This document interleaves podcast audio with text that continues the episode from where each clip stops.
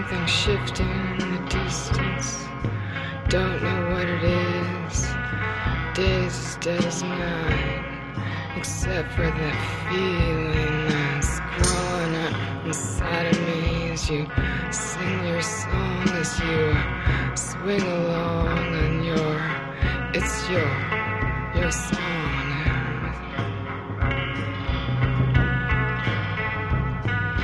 It's me, makes stare at you as you twist up along. You sing your song and you slithering up to me, and you're so close. I just uh, wanna touch you and uh, sing your song, and you don't know what's going on,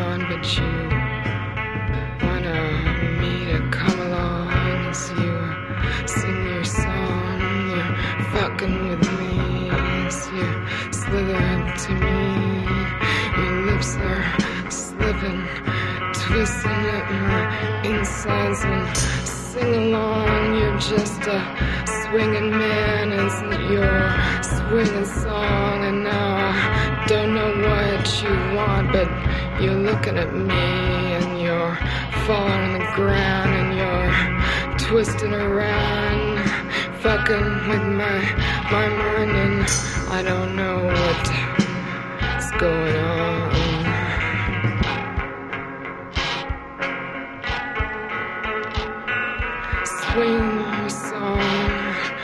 Twisting along as you slither up to me, and it's gotta be, and I don't know what you wanna do, and you're looking at me. With your big dark eyes, and you're rubbing your body,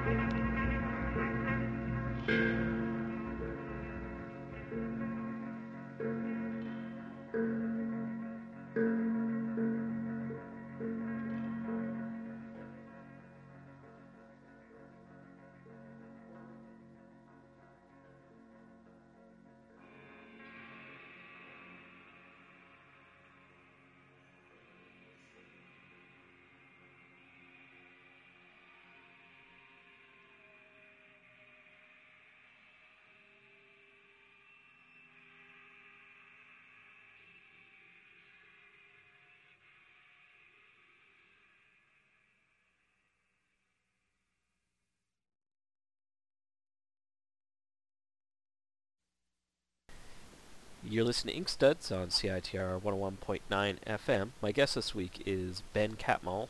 Ben's latest book is Ghost in Ruins. from Fantagraphics, as well as um, the first issue of Monster Parade, which came out from Fantagraphics. I want to say eight years ago. So it's Seven 2006, years ago. six or 2006 or 2007 around. Six or seven years ago. There we Yeah.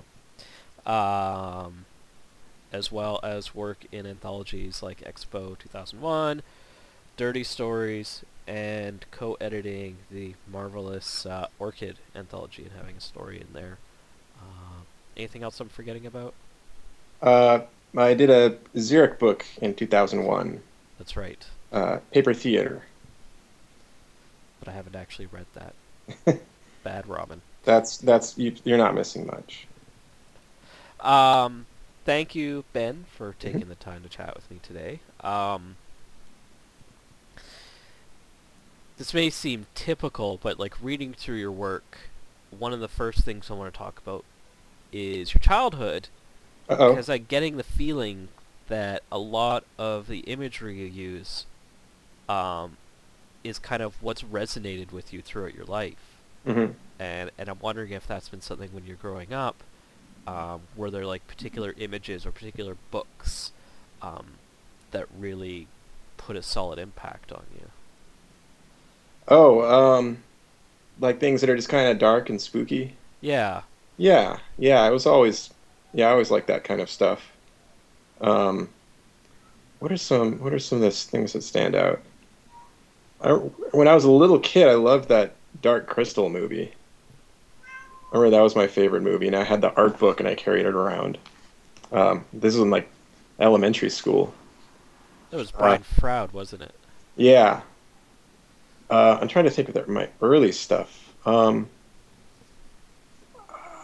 oh, Because one of the me. one of one of the things I was thinking about looking at your stuff is just how um, there's a bit of like repeated type of imagery with these like dark houses, dark settings, and I really get that feeling like that was something that kind of stuck with you. That like you had been in these experiences and seen things, and it's just kind of like permeating in there. Um, well, I I think one of the things that I that I took uh, from my child into that is just uh, living close to nature and and just um, I really liked uh, playing with all the weird bugs in the backyard. Um, I was I was always fascinated with you know finding weird insects and smushing them and uh, but uh, I guess as far as architecture, like I guess that that book's really into um, really about architecture. I don't, I'm not exactly sure when I realized that was something I was really into. I guess that's more recently. Um, but I did uh, move around a lot when I was a kid, so I guess I have a lot of houses to remember, uh, and houses that I that you know I can't go back to because my parents don't live there anymore. Uh, so I guess that could be a part of it. Maybe. Um, what kind of uh, comics and uh, books do you read growing up? Like children's books, illustrated books. Um, I I think or some of my favorite books I remember having was uh, uh, we had a couple of Mercer Mayer books.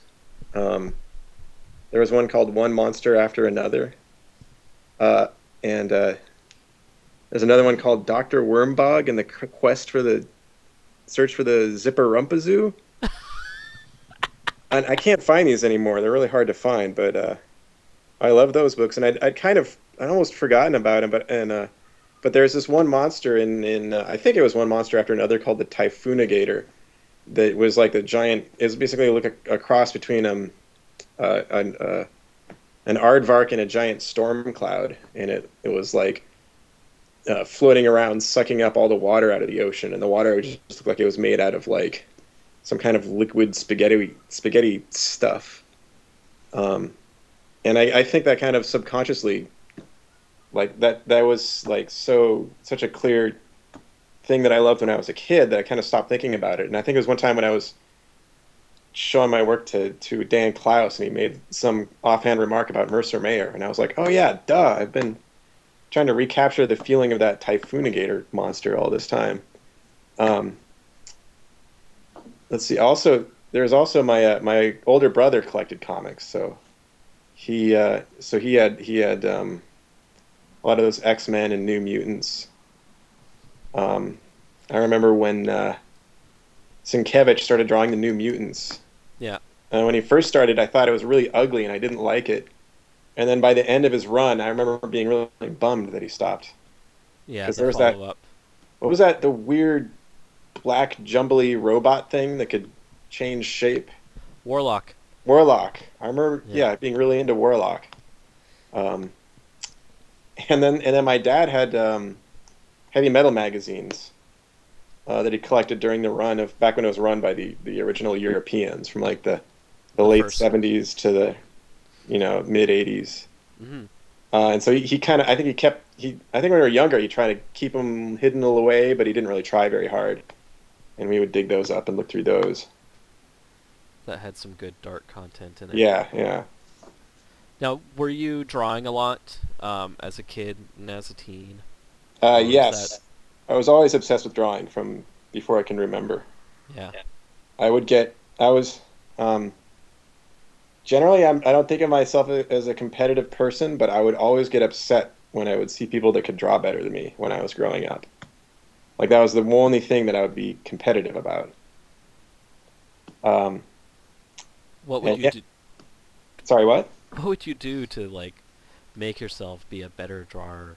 It's so conceptual in a way. Um, I don't know. I just I just drew a lot, and Yeah. I just thought there were ideas in my head, and I wanted to draw them. Did you go to art school or did you go to animation school? Like, uh, I totally like I know nothing about your early days. Oh, uh, yeah. I went to um, Academy of Art College for a couple of years in San Francisco in the the uh, the illustration department, and where I also took some um, uh, computer animation classes there as well. And I was at CalArts for one year in the in the character animation department. And is that what you do now? Is animation? Uh, well, the last time I had a paying job, yeah, it was animation, um, 3D animation. Now you um, were you pretty involved? Like, what drew you into the comic scene itself? Was it the mini comic scene? Because I know you're really closely with Dylan Williams for a long time. Yeah, yeah, it was it was um, it was through mini comics. Um, I I uh, I gave up on mainstream comics when I was 15.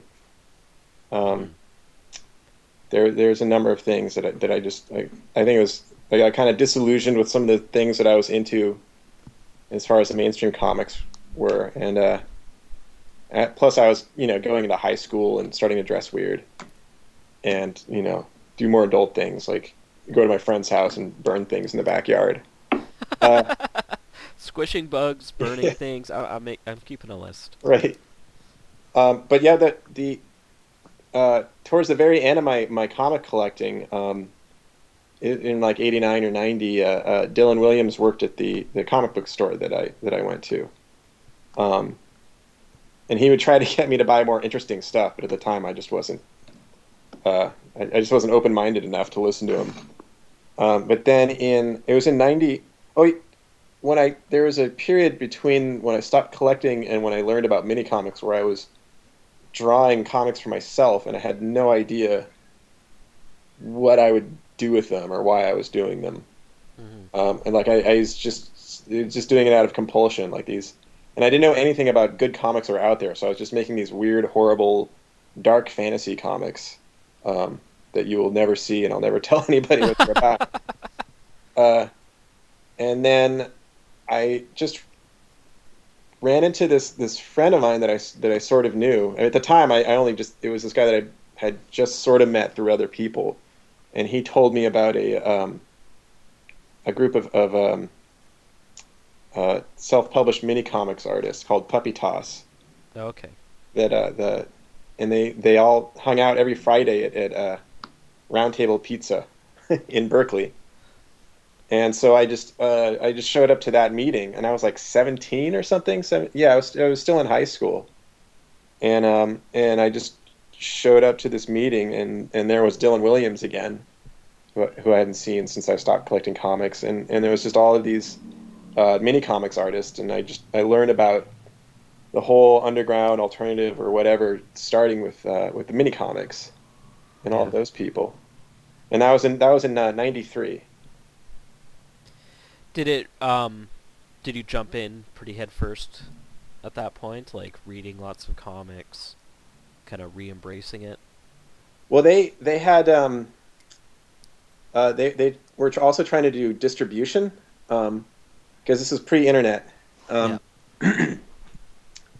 and so they uh, they had a the Puppy Toss ran a catalog, and anybody who did anything self-published could be sent into Puppy Toss. And so we just had this this cabinet that was full of everything self-published that was going on in the country.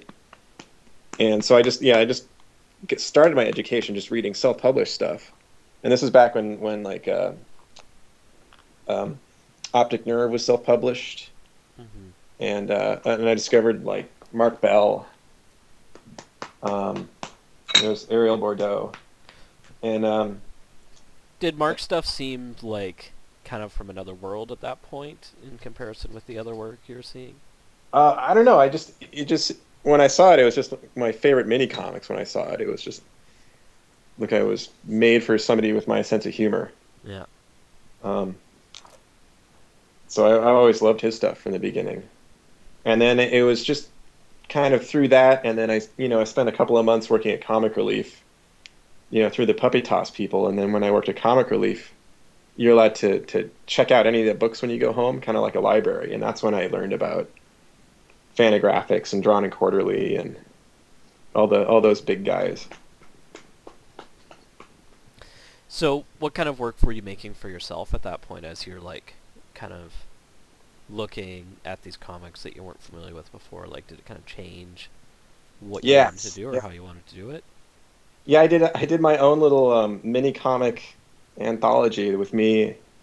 I would do me and, and a couple other friends, and the, the the first one was still like dark gothic elf stuff. Um, but but then by the end of of um, Puppy Toss, I I I think my my taste completely changed just um, being in that environment yeah.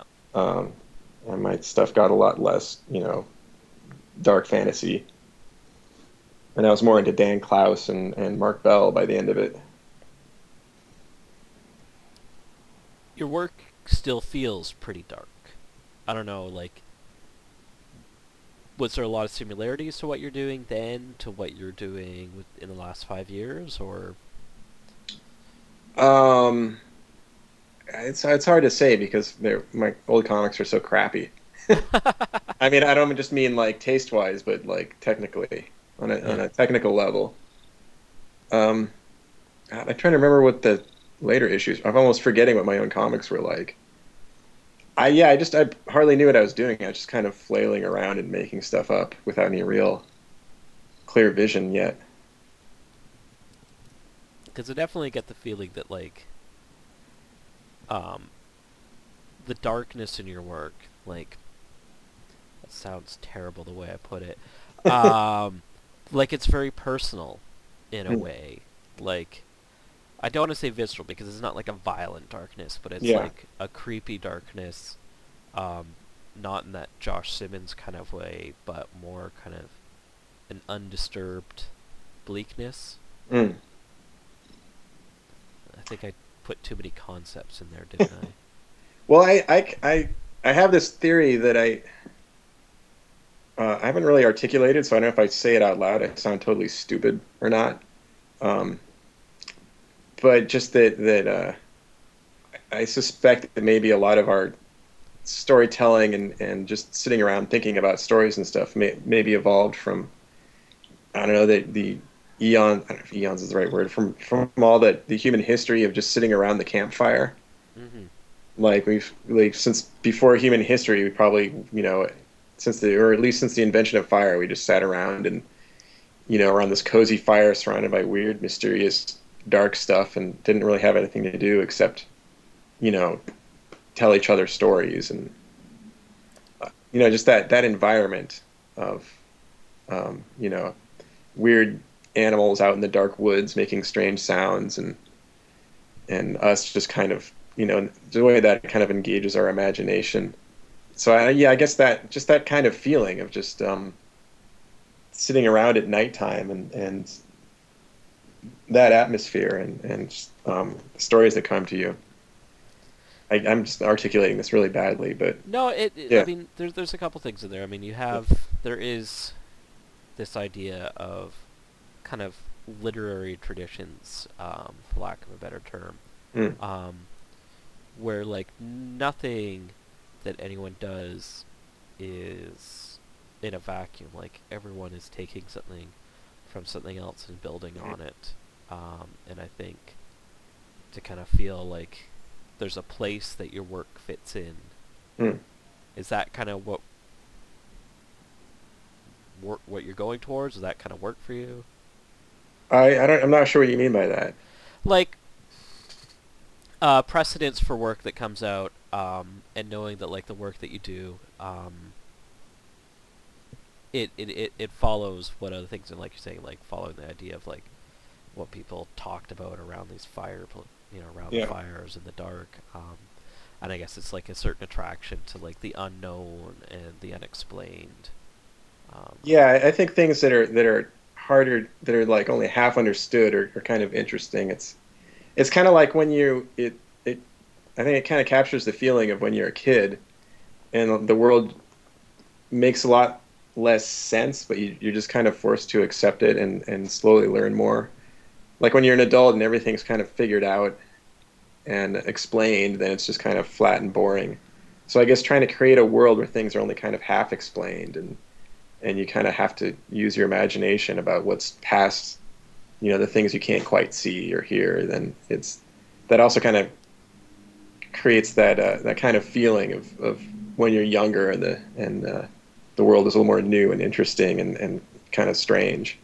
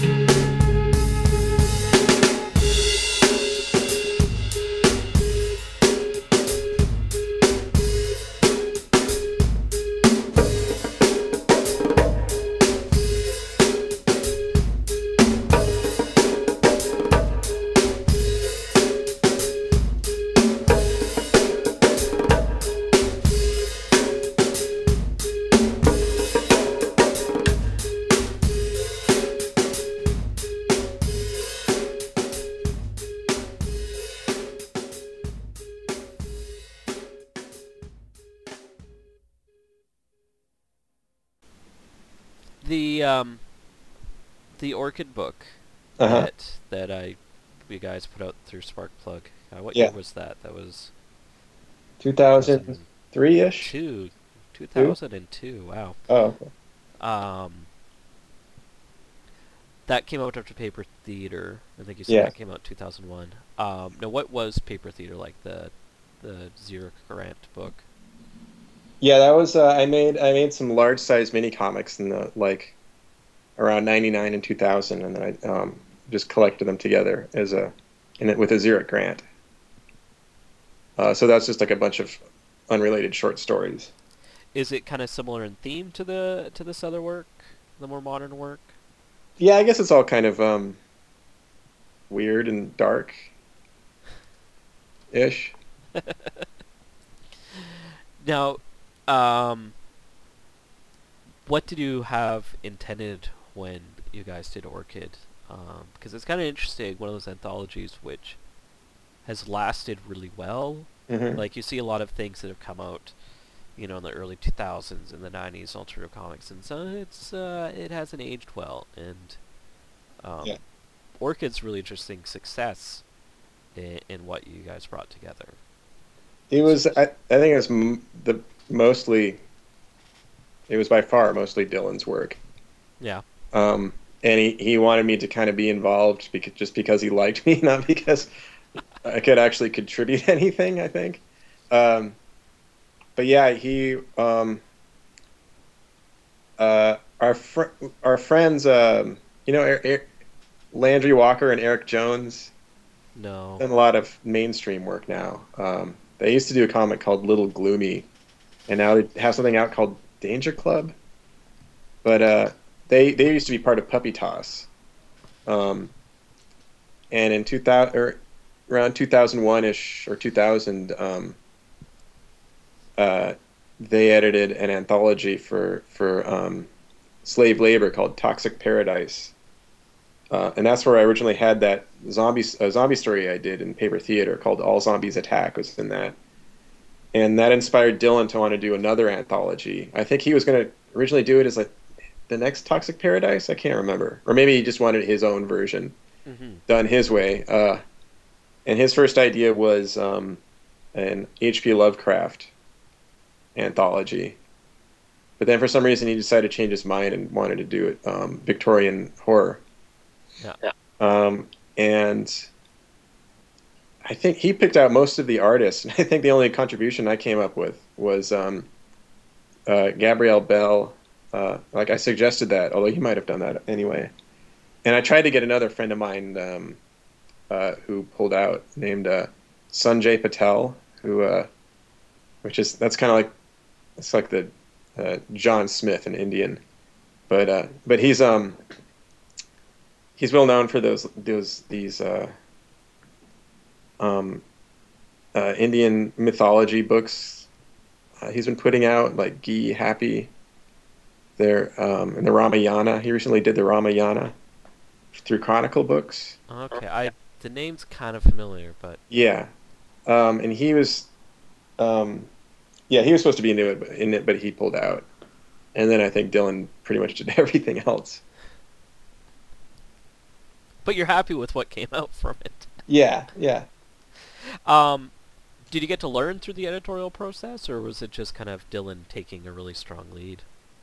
I think it was we just invited people we liked, and then they they turned the work in. You know, we didn't. I mean, Dylan is really was really um, hardcore about not meddling with an artist's vision. He's like, you either you either like their stuff or you don't, and if you like Yeah. their stuff, you should commit to to helping them put it out there. So there was, I don't think he he really gave any significant feedback editorially. Yeah. One of the, the great things about that book, then people should check it out, is the uh, the David Lasky story, the adaptation of the Raven. Yeah, I think that was uh, David Lasky happened to have that sitting around, and he found out about our anthology because Yeah. I don't think we had initially invited him. He just he just knew about it and then sent you know sent that in. It's one of my fave comics ever. Yeah. Um, so Monster Parade was originally um, intended to be, I guess, a kind of one man anthology. Um, but just the one issue came out Yeah. around the horrible time when Diamond decided to cut back or raise the minimum orders, and I'm wondering, because of that, um, how that affected you, kind of working on that.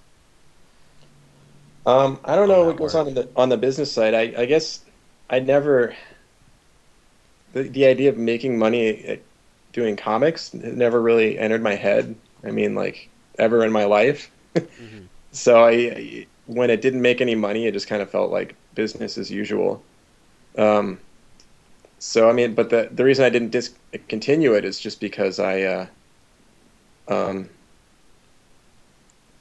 I was having a lot of trouble getting the next story to look the way I wanted it, and I was I was starting it and re-inking it a whole bunch of times, uh, and then I got stressed out, and I just decided to to um, make a large standalone coffee table book instead.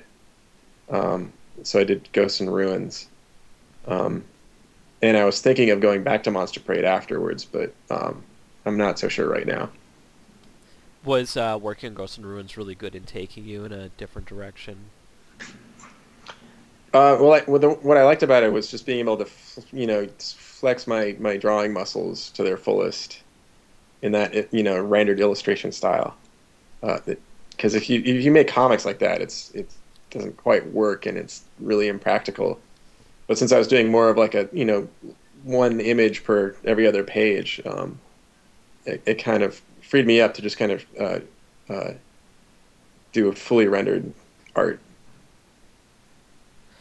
Um, when you were doing working on putting these images together, I'm curious um, how that kind of developed from being um, focusing on singular images. Did you have these particular little stories in mind, or did that kind of come later uh, after pulling all these images together?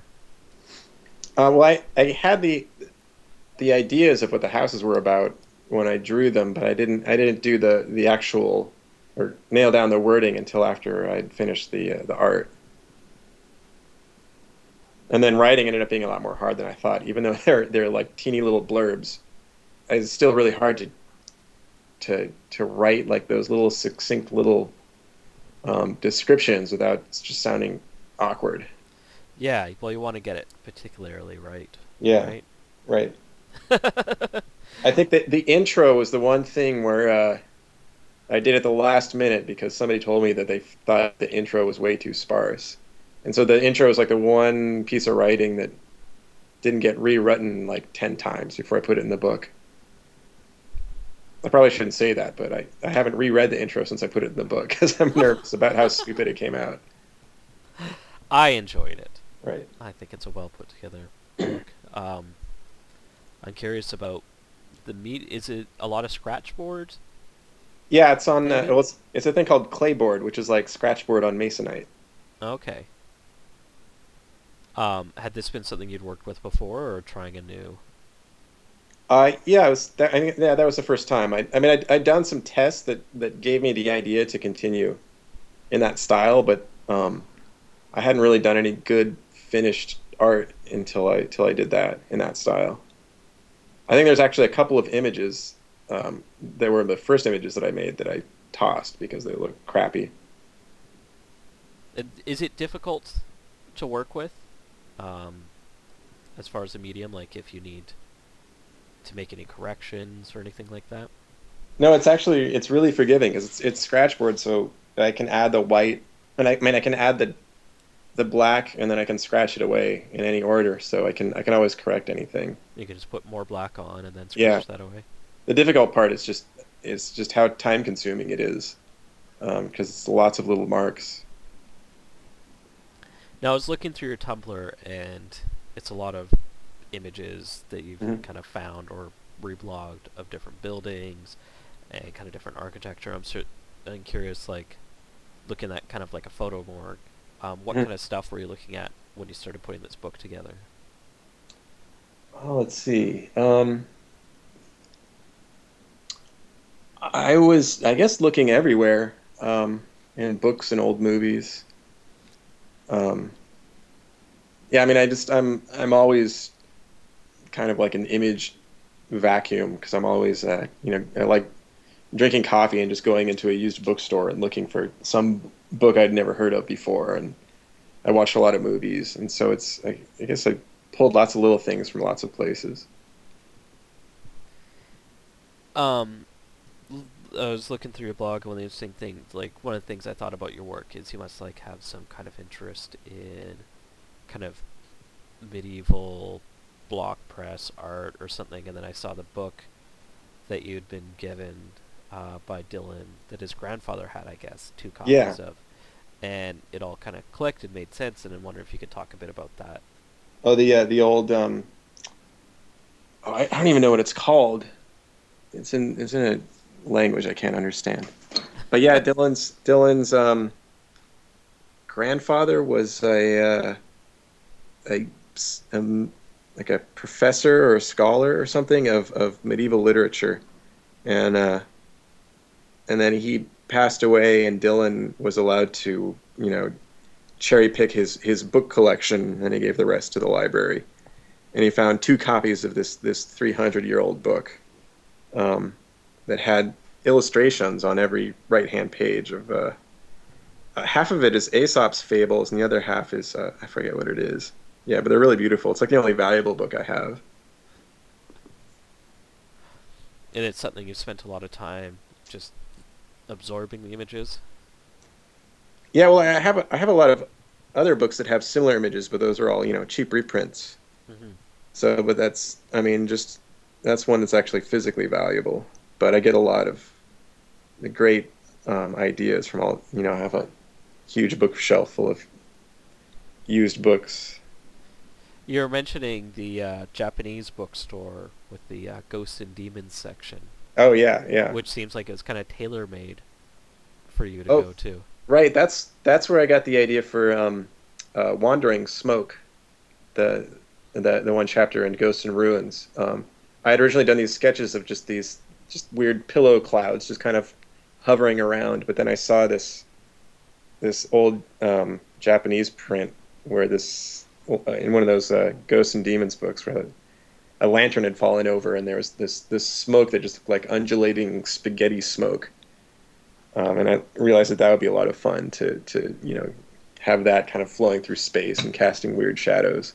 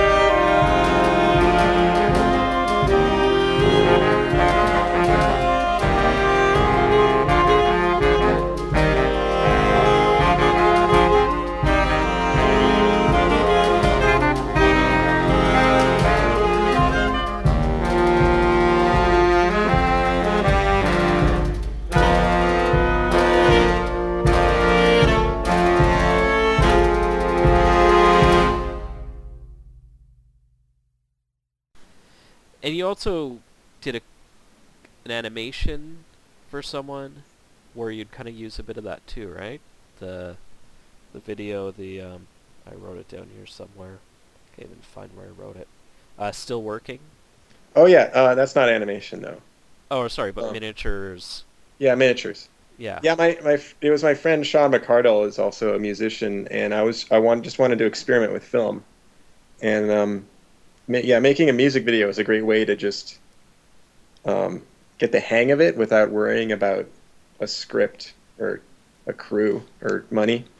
um, so I just yeah I just you uh, grabbed a song and I just kind of filmed. I just came up with some really loose theme and just filmed weird looking things. Um, and I've always loved miniatures, so I just built some a couple little miniature sets and got a cheap smoke machine, and um, it's just basically you know screwing around. It looked like it fits comfortably with the work you're making, though, which is Yeah. interesting. Like, kind of some carryover there. Mm. Is that kind of exploring those that smoke in there too, or Um, you mean is is this you mean the smoke? like it was like I I see some crossover just as far as like exploring how the smoke moves. Oh yeah. Well, I guess I didn't specifically use it as reference, but it's I mean they're both there because I like I don't know smoky misty things. Um, another thing I wanted to ask about is the experience you were um, you had your work pirated uh, by a Croatian comics, and it seemed like the most screwed up thing. And I'm reading their comments on your blog, um, and it probably doesn't happen too often to comics folks, but it was just like I don't know. It seemed odd. Yeah, it wasn't it wasn't a bad thing. It was just kind of odd. Um, yeah, I just I just because every once in a while I, I Google myself just to see like who's you know who likes my comics or you know Who Uh-huh. doesn't? yeah who doesn't. Uh, I think I'm too obscure to to garner any hatred so far. Um, but uh, yeah, and I just stumbled across my one of my stories being in a in a Croatian anthology. Um, and it, I've never actually seen it, but just through looking through the website, it just like a, a small, nice little arty, um, um, alternative anthology.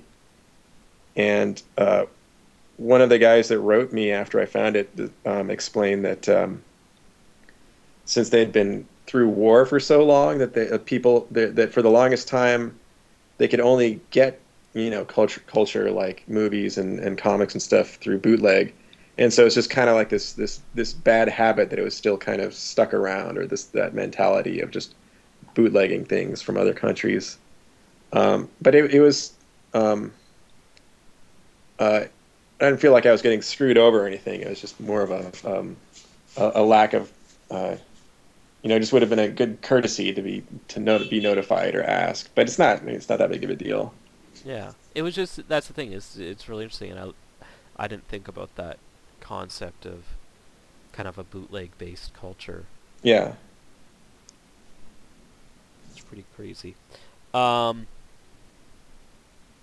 now you also have been doing letterpress prints, and I Mhm. guess that kind of goes with what you were doing, or kind of goes with like kind of that interest in the medieval imagery. Yeah. Um, and they're pretty beautiful prints. The ones I've seen that you have at shows. Um, and kind of tell me a bit about the process of putting, creating those images, and the plates and stuff. Like, how involved would you get?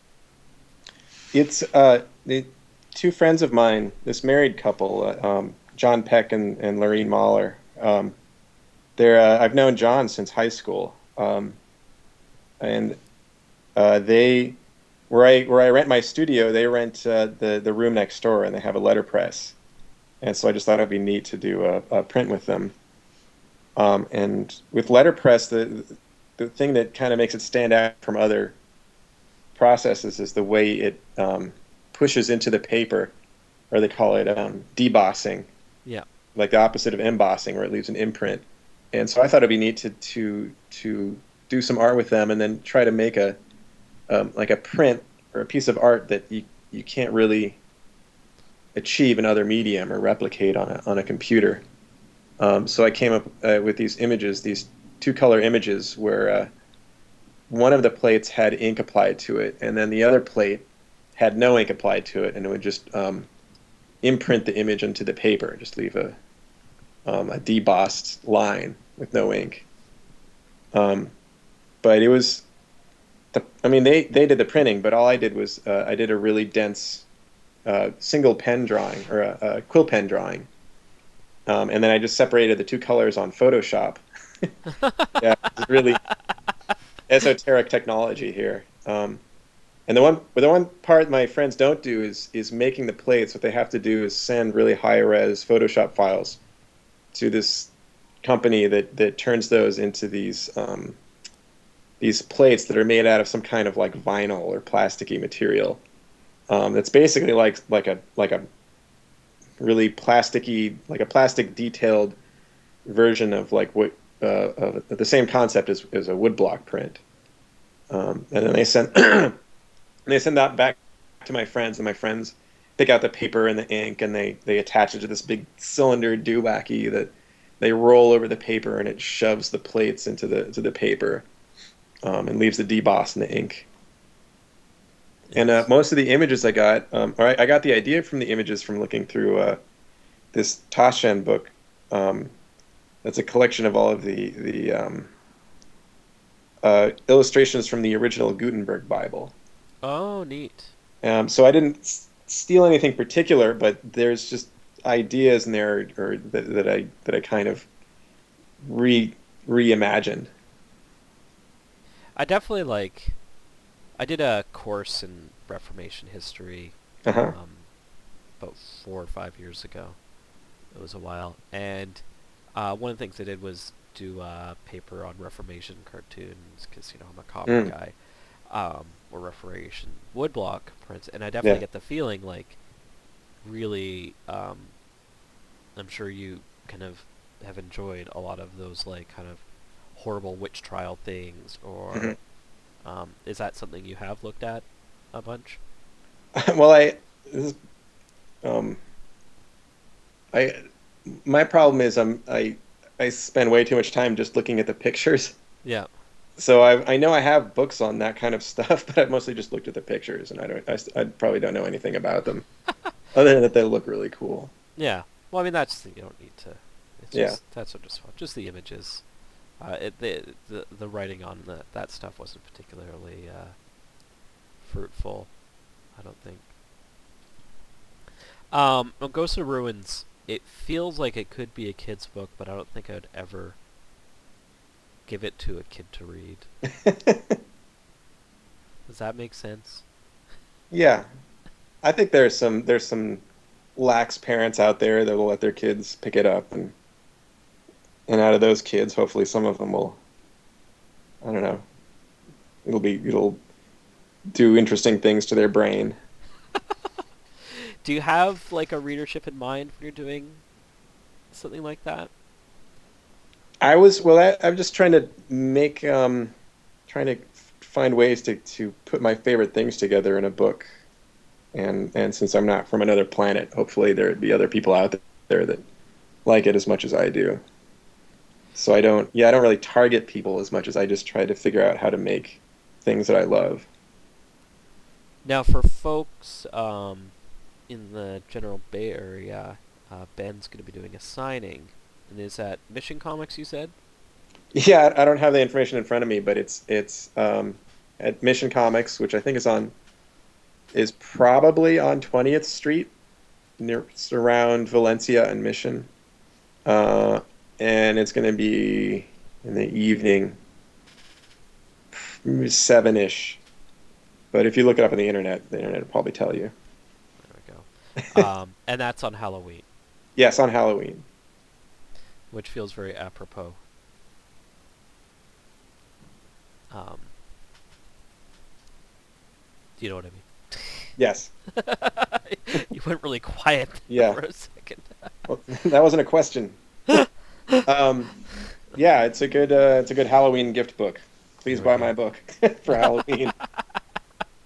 Uh, oh, it's a free comics and artist signing, I think. Oh, you have the internet in front of you? Yeah, there we go. Oh, okay. I'm, I'm on a um, I'm on an iPad. I don't know if I'll cut you off if I look at the internet. That's okay. I got it. Um, well, thank you for joining me today to Mhm. yak about your comics, Ben. Um, Thank you. And your art. I should say. Uh, his new book, reminder folks, Ben Catmull, uh, Ghost and Ruins from Fantagraphics, as well as um, you may see Monster Parade around somewhere. I know uh, the full Monster Parade is up on Study Oh, Group Comics. Yeah, right? yeah, it's on studygroupcomics.com. Is that what it is? The Yeah. the actual comic is out of print. There aren't any more left. Oh, okay. So that's why we're putting it on the internet now. There we go. Go visit the fine folks at Study Group Comics, and uh, they'll fill you in. Thank you so much, Ben. All right, thank you.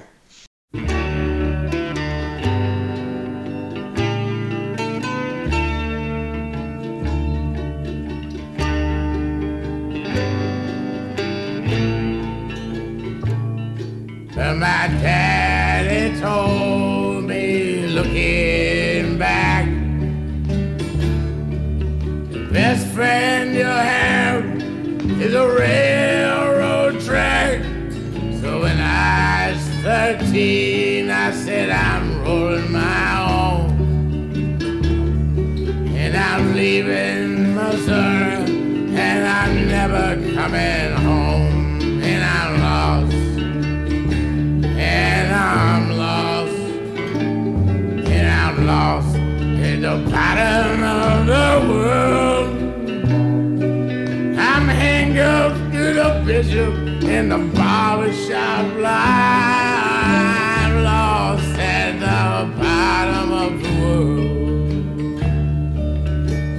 Satchel pudding and Lord God knows.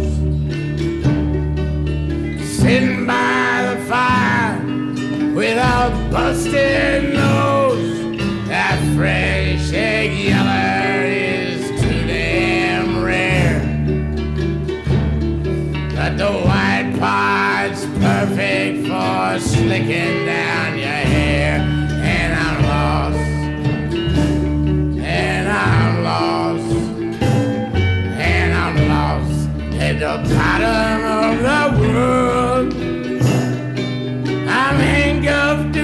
bishop in the barber shop line. I'm lost at the bottom of the world. Black Jack Ruby and Nimrod King. The moon's the color of a coffee stain. Jesse Frank and Bertie Joe who is the king of all of these folks? And I'm lost. And I'm lost. And I'm lost at the bottom of the world. I'm handcuffed to the bishop in a barber shop line. I'm lost at the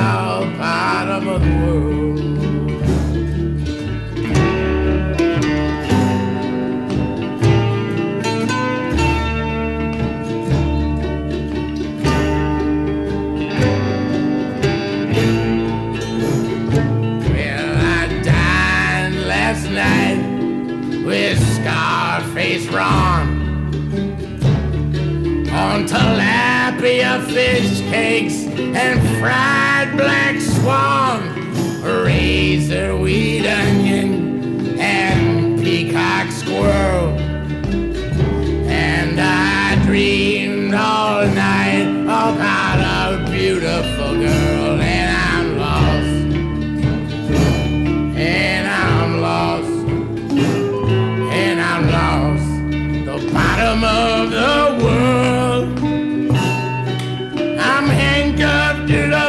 bishop and the barber shop line.